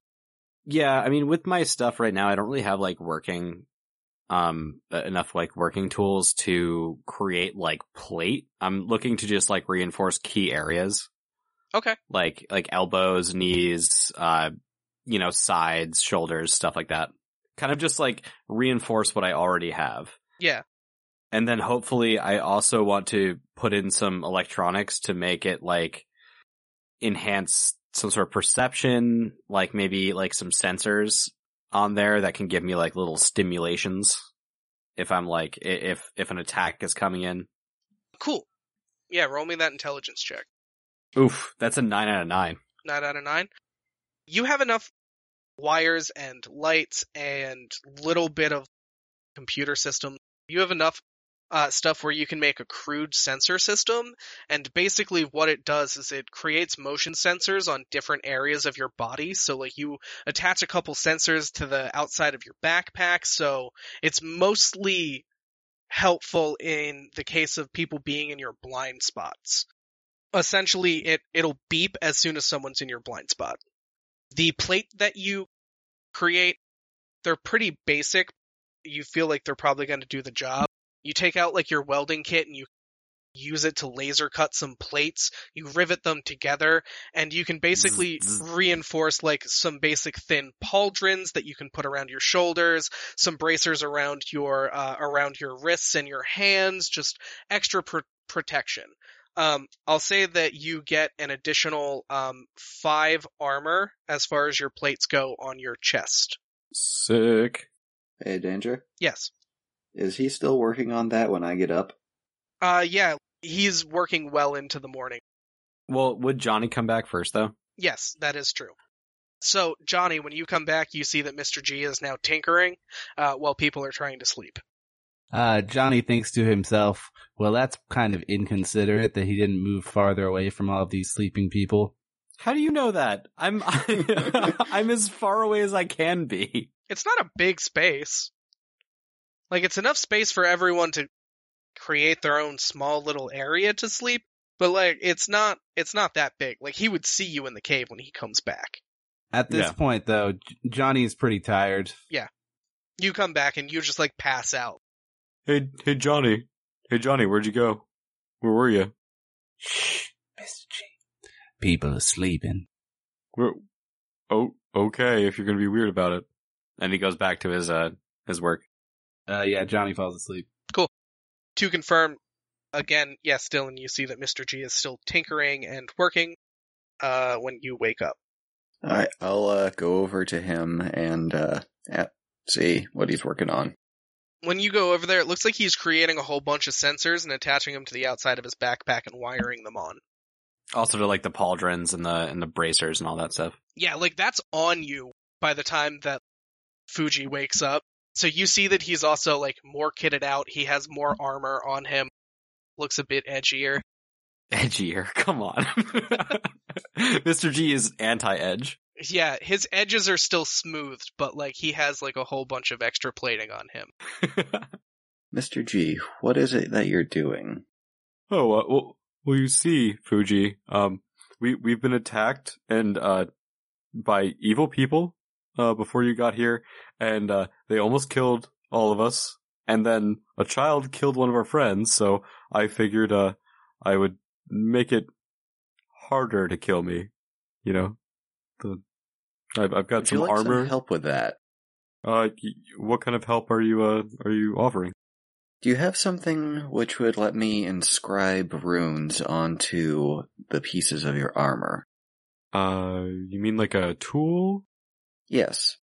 I do. What kind of what kind of runes are you talking about? I've I've witnessed uh there let me just say that the majority of my experience with magic has been negative, not positive. This would let your armor become more effective by passing just a little of your own magic power through them. All right. Well, uh yeah, here you I have this blowtorch. Um it you have to be very careful with it. Don't don't uh put it too close cuz it'll cut right through. Uh, and then G would actually take off the armor for him to start putting runes on it. I assume you would probably like put it on your breastplate that you just made. Well, I don't have a breastplate. It's it's um it, it's uh pauldrons, bracers, and uh knee pads. Okay. So you could inscribe them onto kind of where the hands are on uh, your bracers. Yeah, I would go bracers for sure. Danger, here's what I'm trying to do. Mhm. I'm trying to use the rune scribe thing to permanently put on two of my Algiz runes. So So that, that's the shield, right? well, it does shielding or armor. Okay. I've just only used the shield. So basically, if Mr. G spends one magic, he would gain plus six armor for two minutes. No, wait. Ten minutes. Cool. So Right what on. I'm I'm gonna need you to do is I'm gonna need you to make me a. Would you say a style check or a magic check is better for this? Because you're using an external tool to etch the rune on. I almost feel like style. I would say an agility check would be viable too, just because he has to be careful with the blowtorch. Uh, do you want me to just do all of those checks and let you know what I got? Yeah, fuck it. All three. So I got a one out of three agility. Okay. I got a three out of two style. Okay. And I got a five out of nine magic. Okay. It ain't pretty. you managed to blowtorch on some Algiz runes onto both hands of the uh, bracers. Let me just say, Mr. G does not care about pretty. Uh, Fuji, thank, thank you very much. How do I, uh, as he's putting the armor back on, he goes, how do I, uh, utilize this, uh, this, this rune, this magic? Touch the runes and concentrate on your inner energy. If you pass your own magical potential through them, it should activate and you will become more defended for a short period of time. So Mr. G kind of like grabs his wrists with either arm, uh, and tries to do that. Make me a magic check. Holy shit. I was just about to say it's not going to happen, but that's a three out of three. that's a blackjack. Tight. So every time you activate this, once again, gives you plus six armor for 10 minutes. Costs one from your pool when you do successfully activate it, but you do gain the armor. Gauntlets and bracers themselves glow with a little bit of silvery magic when it's active. The runes also glow when it's activated. Fuji, this, this is going to help almost more than, than what I created. I, I appreciate it. It's the least I could do after you gave me Nosferati. Oh, that's funny. It's, it's like a, like a bloodsucker. It's like a vampire. I get it. Well, thank you, Mr. G. With that, everybody else starts waking up. Johnny wakes up last out of everybody. As you guys rest, uh, once again, if there are still any remaining wounds on you or your beasts, they are recovered. By the time you guys are ready to get going, head off from camp, it's mid morning. Uh, when Johnny wakes up, I want him to put uh, the f- the new feather that he has next to the old feather that he has, both lucky feathers in his hat. You now have two feathers in your hat. I have two. I put them on the same side. Yeah, oh, of course. What's the party doing? Were they like eating? Yeah, people are like eating breakfast, getting ready, packing up their shit, and getting ready to go. Mr. G has some dope new armor Yeah, it that looks he like made overnight. it looks like what Mr. G was doing was was reinforcing himself. Ah, nice. Oh, hey, Mr. G, I forgot to give you this. Um, he hands over that empty bottle with the robotic spider that he trapped. Oh, I almost forgot about the spiders. Hmm. Yeah. Um, So many here, spiders. you can take that. I have no use for this, but I'm sure you can find something to do with it.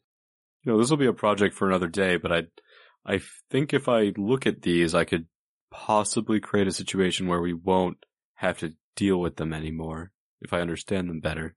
Will, I don't understand that stuff, but here you are. Oh, that's a that's a nice feather you have in your hat, Johnny.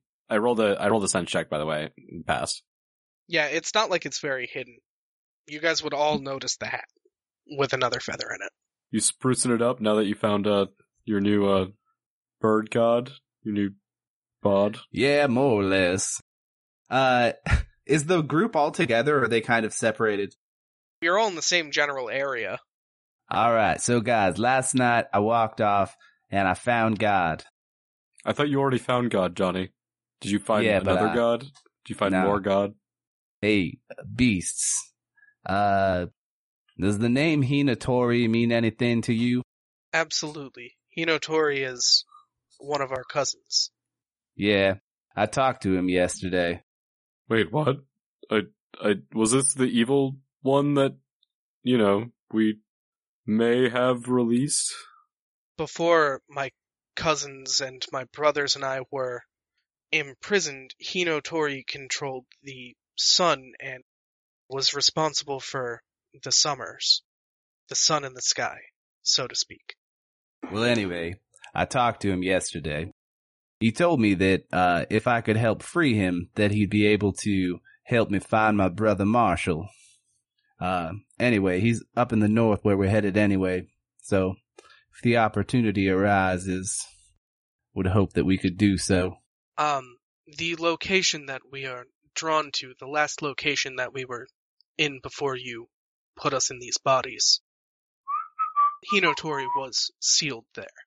We will be able to hopefully find um, the item that your god was sealed in. Uh, just a good question. Yes. Uh, is there another, uh, do you have another cousin that's, you know, like a silverish color?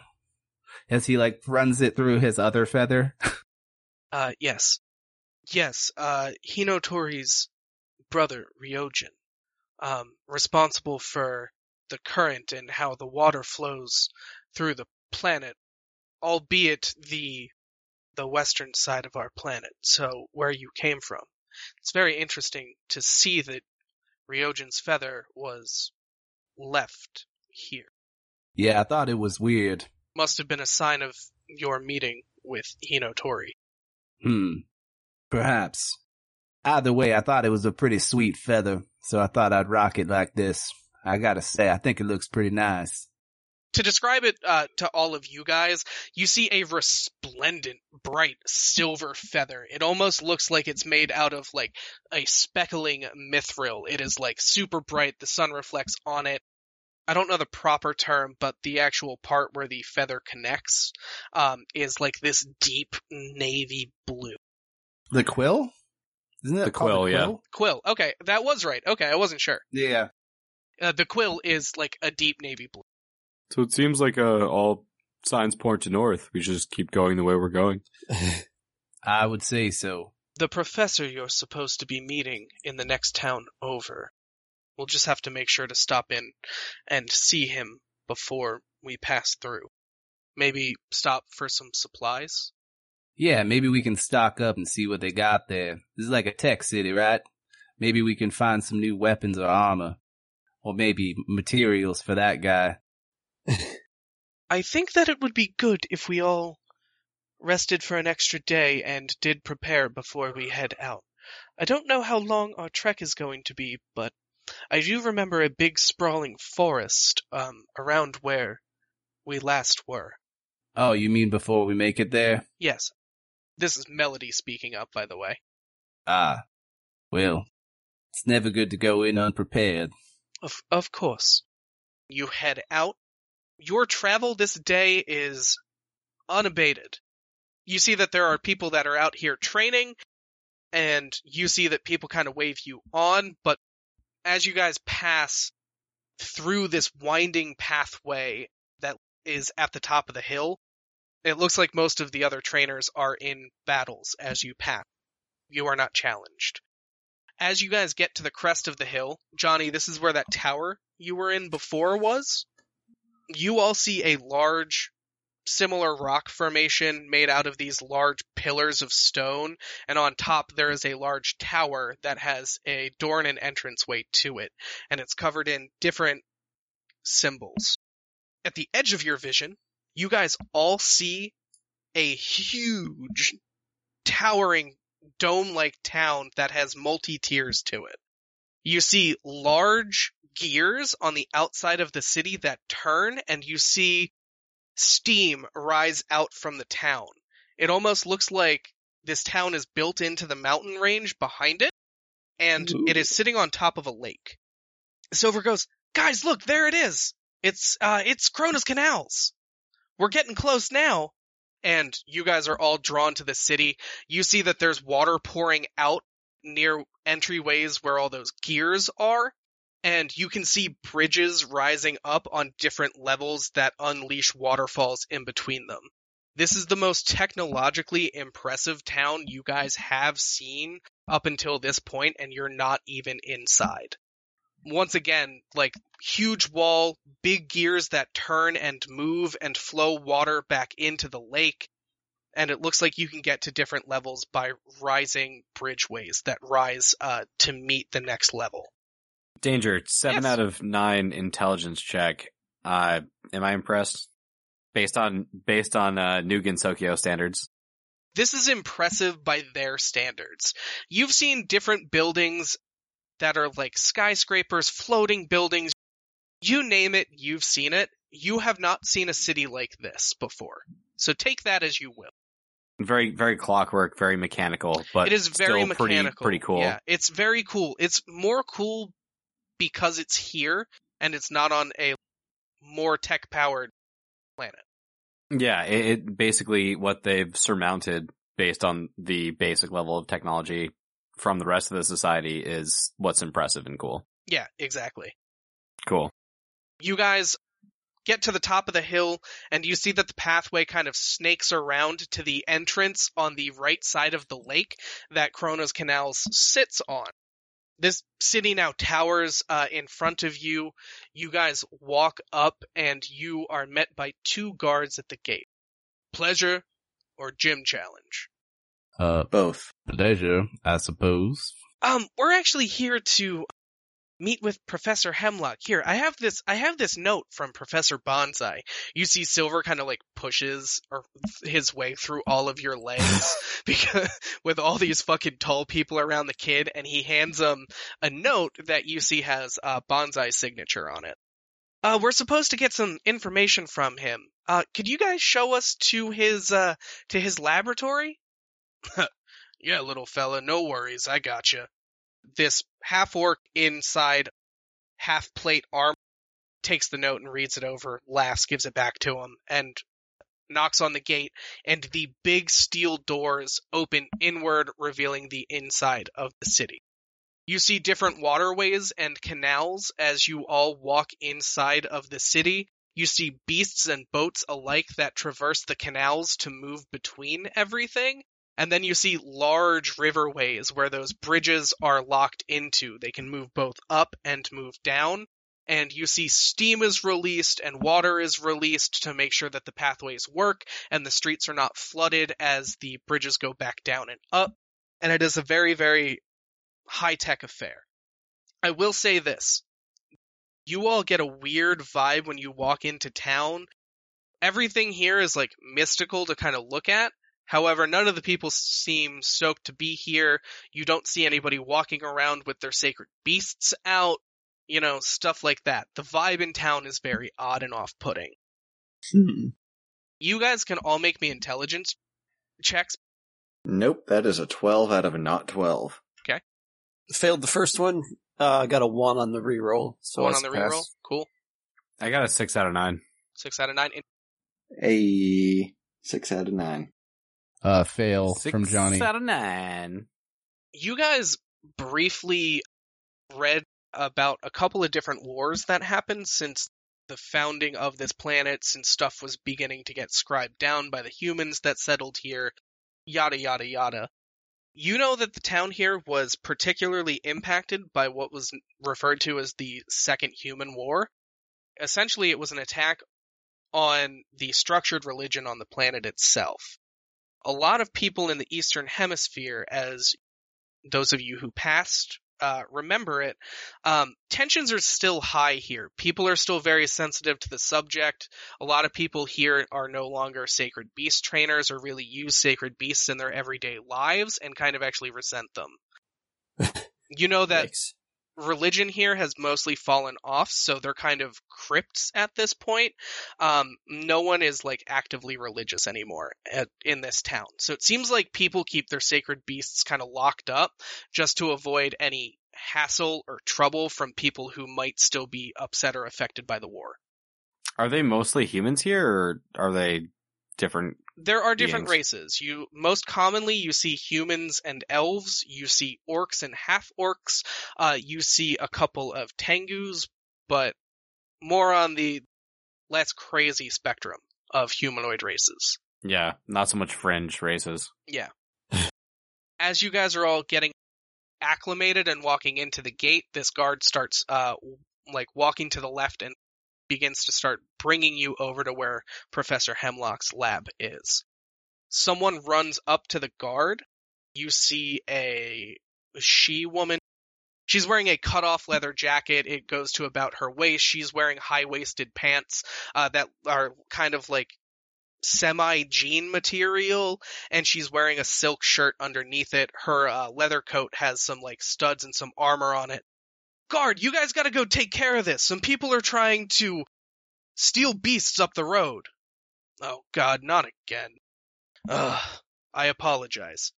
There's a gate that leads to uh, to his specific lab. It's separate from the city itself. The man was very private. I have to go deal with this. The scene fades with the guard running off with this semi armored individual, and you guys pointed in the right direction. You see that the clouds above head um, are dark and very, very menacing. With that, we will pick back up right here next week. And for those of you still listening at this point, as as the scene sets, I just want to say thank you for listening. Thank you for tuning again this week. Um, if you like what you heard, please spread the word. Let everybody know about the Warlords podcast and what we're doing. If any of what you what you've listened to uh, tickles your fancy, reach out to us. Come check us out on Facebook, Instagram, Twitter. You can also uh, download the game at DriveThruRPG.com. Just search for Warp Lords. And we'll catch you here next Wednesday with an, another new episode of the Warlords podcast. Make good choices. All right. Bye. Remember to wash your hands and practice social distancing.